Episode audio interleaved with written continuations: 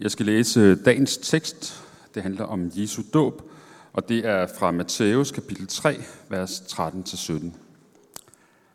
Der kommer Jesus fra Galilea til Johannes ved Jordan for at blive døbt af ham. Men Johannes ville hindre ham i det og sagde, Jeg trænger til at blive døbt af dig, og du kommer til mig. Men Jesus svarede ham, Lad det nu ske, for således bør vi opfylde al retfærdighed. Så føjede han ham.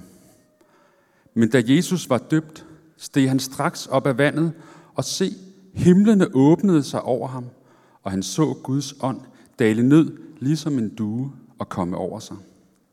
Og der lød en røst fra himlene. Det er min elskede søn. I ham har jeg fundet velbehag. God formiddag. Jeg blev ellers så opmuntret, da Peter han sagde, øh, nu kommer vi snart til det mest farverige indslag, men det var så ikke, det var så ikke mig. Som Anne sagde, så er vi i gang med, med Guds historie, de store nedslag i, øh, i, øh, i hans historie. Og øh, så har vi teksten i dag om Jesu dåb. Og jeg ved ikke, hvordan øh, I har det med, med Jesu dåb, men jeg skal da gerne indrømme, da jeg sådan lige fik øh, overskriften ned, så tænker jeg, store begivenheder, så det er ikke lige det første, jeg kommer til at tænke på, det der med Jesu dåb. Hvad har det med store, betydning, øh, store betydningsfulde nedslag i Guds historie at gøre? Øhm, men jo mere den her tekst sådan har arbejdet med mig og rumsteret øh, i mig, jo mere glad er jeg blevet for den. Og jeg tror faktisk, at den her begivenhed og den her tekst kan komme til at betyde noget rigtig, rigtig vigtigt og rigtig, rigtig godt for, for os, hvis den får lov til sådan at trænge ned i vores hjerte. Og derfor så synes jeg, at vi skal bede en bøn endnu en gang om, at, øh, at det måske, at det ikke bare må være ord, men at det må øh, få øh, betydning i vores liv og hjerte.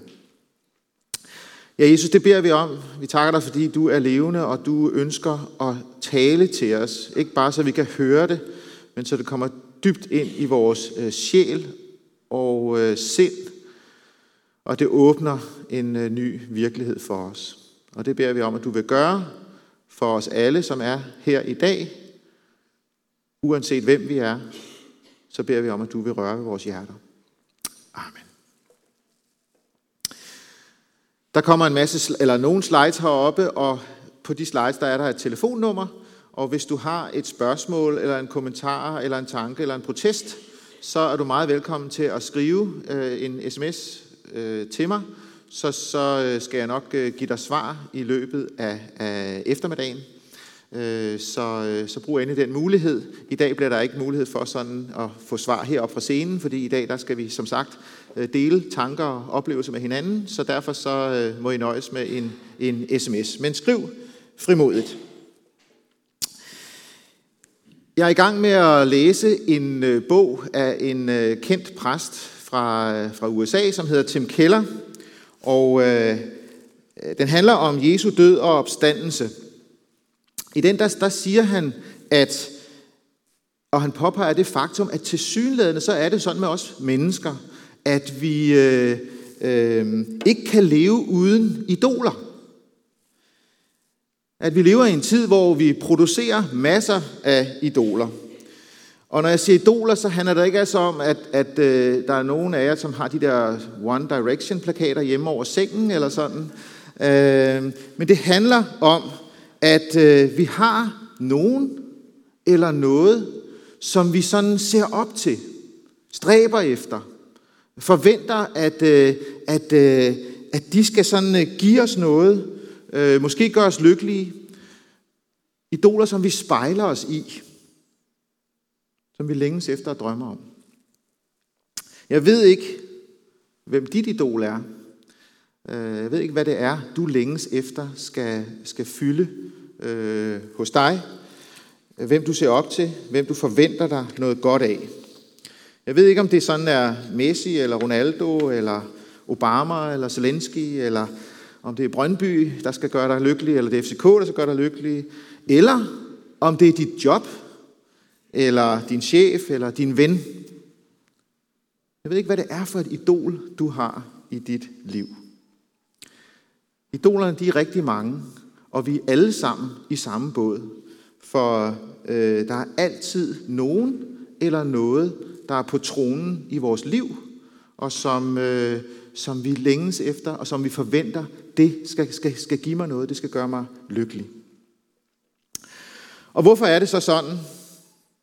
Jo, øh, Tim Keller og mange andre med ham vil sige, og jeg giver ham også ret, det er, at vi er bygget sådan. Vi er skabt til at have en på førstepladsen i vores liv.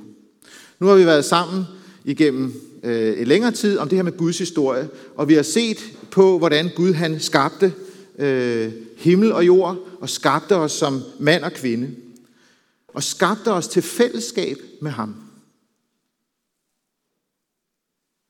Men vi vendte os væk. Vi ville ikke have øh, fællesskabet med Gud, så vi vendte ryggen til ham. Og pludselig så opstod den her tørst efter noget andet, der skulle tage Guds plads. Noget andet, vi troede, som skulle gøre os lykkelige.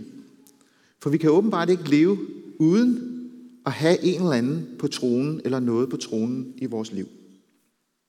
Problemet er bare, at alt andet end Gud selv, de kan ikke levere varen. Et menneske eller et hvilken som helst andet idol kan ikke bære os. Før eller siden, så krakelerer det. Før eller siden, så, så vil manglerne komme til syne. Før eller siden, så vil det vise sig, at øh, det vi troede skulle gøre os lykkelige, øh, kan ikke levere varen. Det kan ikke slukke den tørst, som vi dybest set har i vores hjerte. Og det kan jo være alt fra det banale. Vi kender det jo godt. Altså, vi kender jo godt det der med, hvis bare jeg får det der job, hvis bare jeg får den der kæreste, hvis bare jeg får det der hus, så bliver jeg lykkelig. Hvis bare jeg får den der mobiltelefon, så, så, så, så er jeg virkelig glad og tilfreds. Og så ved vi godt, at 14 dage efter, så kommer der en ny, lidt bedre. Sådan er det med idolerne. Selv når vi opnår dem, selv når vi kommer tæt på dem, så kan de ikke bære os. Ind i det, der har vi Jesu dåb. Og øh, Jesu dåb, det er en kæmpe proklamation af, at han er Gud. Det er min elskede søn, siger Gud. I ham har jeg fundet velbehag. Johannes havde faktisk ret. Jesus havde ikke brug for dåben. Fordi Jesus øh, havde ikke brug for at omvende sig. Han havde ikke brug for syndernes forladelse. Så derfor så er Jesu dåb en proklamation til alverden, at Jesus, han er Guds søn. Han er Gud. Det er jo interessant, at der er mange, som sådan øh, ophøjer sig selv til noget meget vigtigt, nogen måske endda til Gud, eller andre ophøjer dem sådan til, til, til, til, til noget, noget guddommeligt nærmest. Det her det er anderledes. Her er det Gud, der siger, denne er min søn. Det er ham, der er Gud. Han er den Messias, som er blevet lovet helt fra Edens have. Han er her nu. Han er kommet. Frelseren er her. Ham, i har ventet på efter generation og generation og generation. Han er her nu. Det er min søn. Han, som for altid skal fjerne syndens og dødens og djævelens magt. Han er her, siger Gud. Når kongerne i det gamle testamente blev indsat, så blev de salvet med olie. Jesus han bliver salvet her i dåben. Ikke med olie, men med helligånden. Og øh, nu skal jeg nok være med at holde sådan et langt foredrag om treenigheden. Øh, det, øh, det må vi gemme til en, en anden dag. Men det er meget interessant, at omkring Jesu dåb her, der har vi sådan hele treenigheden, der næsten jubler. Vi har Gud Fader, vi har Jesus, vi har Helligånden, som på en eller anden måde signalerer, nu er frelseren her. Det er min søn. Øh, han, som skal øh, frelse jer. Det er meget interessant, fordi senere i Jesu liv, så, øhm, så gentager den her begivenhed sig i en eller anden forstand. Jesus han tager sin, nogle af sine disciple med op på et bjerg, og der der åbenbarer Guds herlighed sig over ham. Han, han, pludselig bliver han, han lyser for dem. Øh, og så kommer den her røst øh, igen. kan man læse om i Matthæus 17, vers 5. Og der, der gentager Gud det her. Dette, det er min elskede søn. I ham har jeg fundet velbehag. Hør ham. Så der er sådan en lille hør ham. Og jeg havde sagt, selvfølgelig. Hvis Gud selv, himlens og jordens skaber, sætter sit stempel på ham som, øh, og siger, dette er min søn, så må vi selvfølgelig lytte til ham. Hvem ellers skulle vi lytte til, hvis vi ikke skal lytte til ham? Og det var jo det, der gjorde, at tusinder og atter tusinder fulgte ham, lyttede til ham, øh, øh, tænkte, der er noget her, som vi må høre. Vi må se ham, vi må møde, møde ham. Fordi ingen andre end han er Gud. Det er jo også derfor, vi lytter til ham her i kirken. Fordi han er Gud. Fordi ingen taler som han, og ingen handler som han gør. Derfor lytter vi til ham. Og jeg tænkte lidt over det, det er jo interessant, hvor mange andre, som har meget mindre kredit på kontoen, vi lytter til og indretter os efter og følger, i stedet for at følge ham, som Gud selv har sagt, det er min søn. Hør ham. Du vil aldrig finde nogen anden, øh, som kan overgå Jesus. Det er derfor, vi lytter til ham. Det er derfor, vi stoler på ham. Også selv, når han siger ting, som strider imod, eller som er vanskelige, eller som er hårde. Fordi Gud selv har sat sit stempel på ham. Øhm, I Johannes evangeliet, der møder vi en kvinde, som øh, får, får lov til at møde Jesus. Og hun bliver slået bagover af hans visdom, af hans indsigt, af hans kærlighed, af hans overnaturlighed. Og så fortælles det, at hun løber tilbage ind til sin, sine, sin, sine landsmænd i, i, i byen, og så siger hun, kom og se en mand, som har fortalt mig alt, hvad jeg har gjort. Måske er det ham, der er Kristus. Og da, da jeg har tænkt over den her tekst med Jesus, der siger, det er min søn. Hør ham. Så havde jeg det lidt ligesom den her kvinde, at det er, det er jo sådan set derfor, at, øh, at jeg er præst i Københavnerkirken. Det er derfor, der overhovedet er noget, der hedder Københavnerkirken. Fordi at jeg og vi har lyst til at råbe ud over hele København, kom og se ham, som kan fylde det, som vi alle sammen længes efter. Nej, vi forstår ham ikke altid. Nej, det kan være svært. Nej, livet bliver ikke en dans på roser. Men vi har set ham, som er Guds søn. Ham, som kan forandre. Ham, som holder hele vejen. Kom og se ham. Sådan havde jeg det, og har jeg det. Kom og lyt og lær at se ham.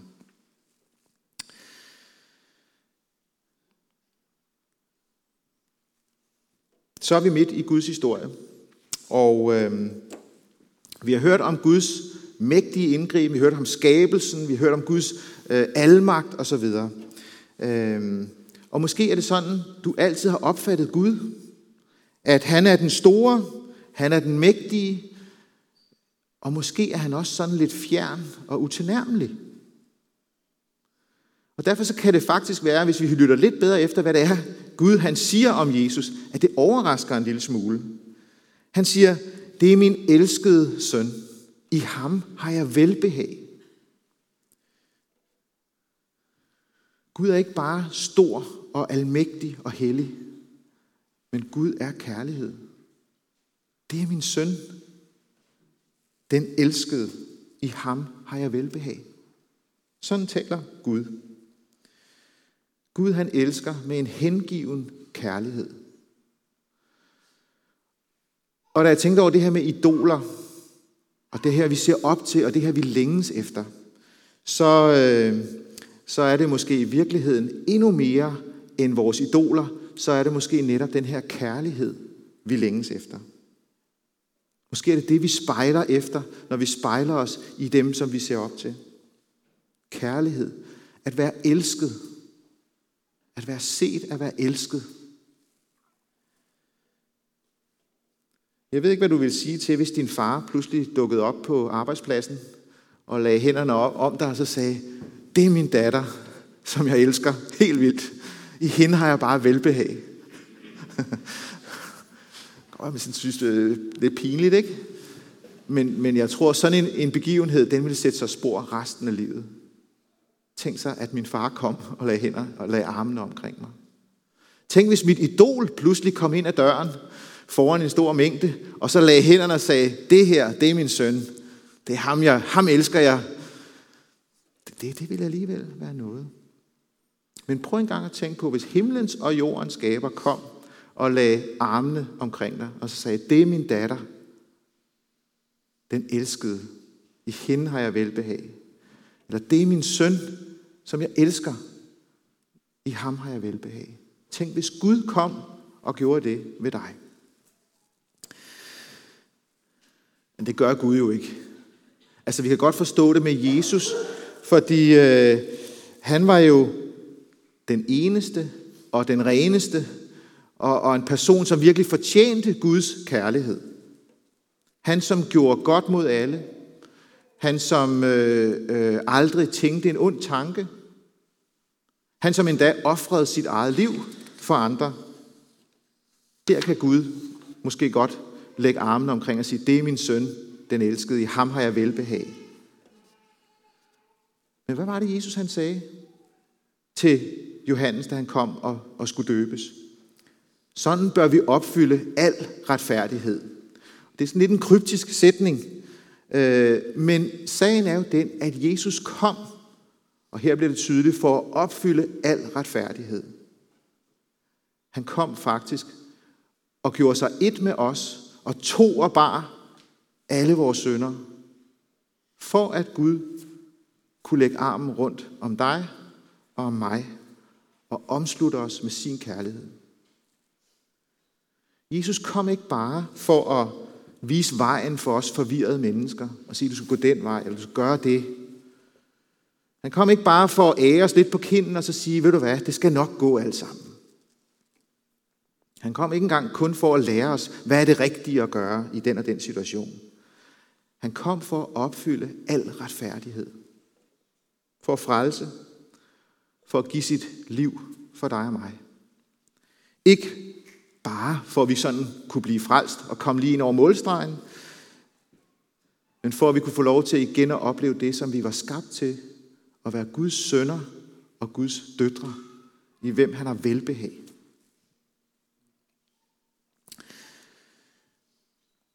I onsdags, der havde vi salongen, øhm, som er vores sådan lille fællesskabs- og undervisnings, øh, hvad hedder det, øh, event en gang om måneden her i kirken. Og øh, der underviste Peter om Abraham i det gamle testamente, som Gud kaldte til at ofre sin søn. Gud sagde til ham, Tag Isak, din eneste søn, ham du elsker, og begiv dig til Moria-landet. Der skal du bringe ham som brandoffer på det bjerg, jeg giver dig besked om. Hvis I ikke har var der, så vil jeg opmuntre til at gå ind på hjemmesiden og så downloade den her, og så høre, høre øh, undervisningen der. Og, og nu er det selvfølgelig far for at spoile det hele, men øh, Abraham kom ikke til at opføre Isak. Øh, der var en væder, der tog, tog, tog hans plads i stedet for. Men sagen var, at århundreder senere, da Gud han skulle frelse os, der greb han ikke ind og redde Jesus fra, fra, fra, fra korset. Der lå han det ske. Jesus måtte betale. Gud offrede sin egen søn for dig og mig. For at vi kunne møde tilgivelsen og nåden og Guds arme og hans kærlighed omkring vores skuldre. Der er en del af os, som er her, som har hørt det her med søndernes forladelse øh, rigtig mange gange. Og, øh, øh, men her til for nogle uger siden, der var Peter og jeg øh, på en konference, en øh, Acts 29-konference i Spanien, øh, hvor der var en mødeleder, som indledte med et citat fra Luther, som hun havde læst, og som siger noget vigtigt om det her. Og øh, det havde jeg lyst til at, at læse for jer, og jeg har også øh, øh, et slide med det, så kan I tage et billede, eller også kan I, kan I gå hjem og finde det i et kristen menneskes frihed. Der siger Luther om det her.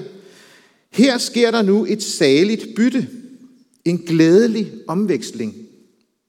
Kristus er både Gud og menneske. Han har aldrig syndet, og hans retfærdighed er uovervindelig, evig og almægtig. Ved troen, som er hvilesesring, gør Kristus vores synd til sin egen, og handler fuldstændig som han, havde han selv begået den. Så må synden opsluges og tilintetgøres i ham. For hans uovervindelige retfærdighed er stærkere end alle synder. Således bliver sjælen da løst og fri fra alle sine synder, alene for hvilesesringens skyld. Det vil sige for troens skyld. Og for skænket sin brudgoms evige retfærdighed. Er det nu ikke et herligt bryllup, når den rige, edle, retfærdige brudgom tager den elendige, foragtede, onde prostituerede til ægte og befrier hende fra alt ondt og smykker hende med alt godt. Så er det ikke længere muligt, at hendes sønder fordømmer hende, for de ligger nu på Kristus, og i ham er de overvundet. Således har hun en overvældende retfærdighed i sin brudgom, så hun nu igen kan bestå mod al synd, selvom den stadig hænger fast ved hende. Det var det fantastiske mirakel, som Jesus han gjorde, og som indledes her i hans dåb. Det fantastiske bytte, at han tager alt det skidt, som er i vores liv, og sætter os fri, og gør os til den frie, rene brudgom og brud. Jesus, han bytter. Han tager selv din og min plads. Og der på korset, hvor Guds vrede rammer Jesus, øh, rammer ham hårdt og ubarmhjertigt, der kan Gud sige i stedet til os, du er min datter, du er min søn, i dig har jeg velbehag.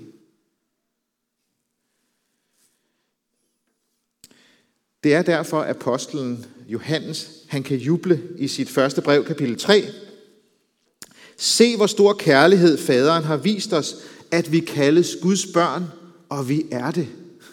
Jeg kan godt lide den der de sidste efterhæng.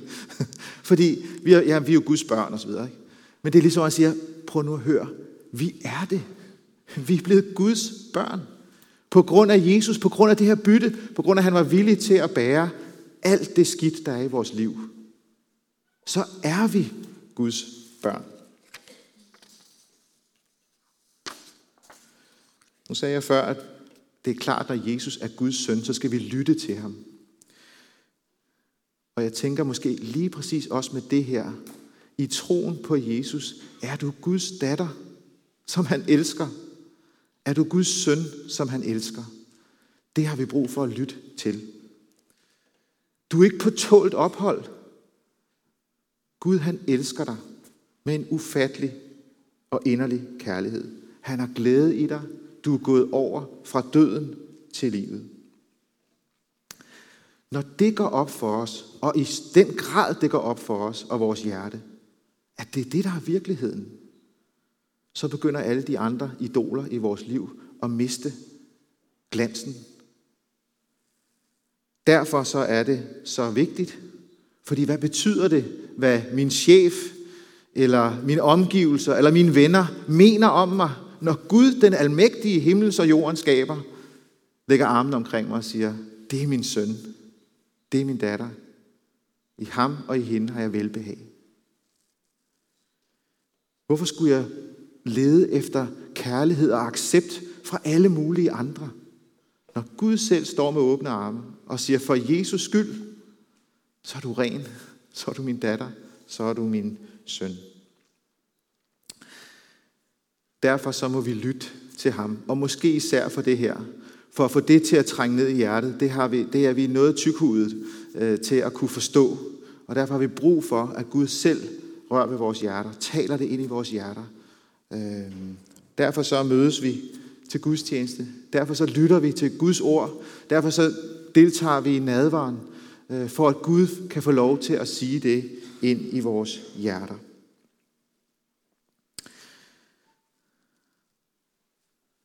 Konklusion til sidst, fordi vi er jo i gang med Guds historie. Hvad siger det her om Gud? Ja, i hvert fald så har jeg selv øh, kommet på to ting, som Gud han, han, han siger til mig. Det første er, at jeg er så utrolig glad for, at Gud ikke bare lader sejle vores egen sø men at han siger, her er Jesus, tro på ham, lyt til ham. Han giver sig til kende i Jesus. Her er ham, som kan frelse jer. Lad nu være med at søge alle mulige andre steder. Kom til ham. Tag imod ham. Hvor er det fantastisk, at Gud ikke bare står bag, bag, bag gæret og siger, nu må vi se, om de finder frem til mig, men træder frem i fuld offentlighed. Her er min søn, i hvem jeg har velbehag. Det er det første. Det andet, det er, at jeg kan mærke dybt inden, den her kærlighed. Tænk sig den her kærlighed, som Gud han har til lille mig. At han vælger at, at lægge alt mit over på sin søn. Alt det, som piner mig, alt det, som jeg skammer mig over, alt det, som jeg kæmper med, og som så ofte tynger mig ned og tænker, det kan ikke passe. Tænk sig, at Gud elsker mig så meget, at han vælger, at Jesus dør i stedet for mig. Den kærlighed er ufattelig. Og så fik jeg en lille opmundring, som jeg har lyst til at give videre til jer. Tænk, hvis vi startede hver eneste morgen med at tale det her ind i vores hjerter. Jeg kan stå op den her morgen, og så ved jeg, at Gud han elsker mig. At han lægger armen omkring mig, inden jeg går ud, og så siger han, det er min søn, som jeg elsker. Ikke fordi han er specielt elskværdig, men fordi Jesus har taget alt det fra ham, som, øh, som skiller os. Tænk, hvis vi startede hver morgen med det, og gik ud i den uge, som ligger foran os, med den bevidsthed, med den kærlighed, med den nåde og med den tilgivelse. Amen. Lad os bede.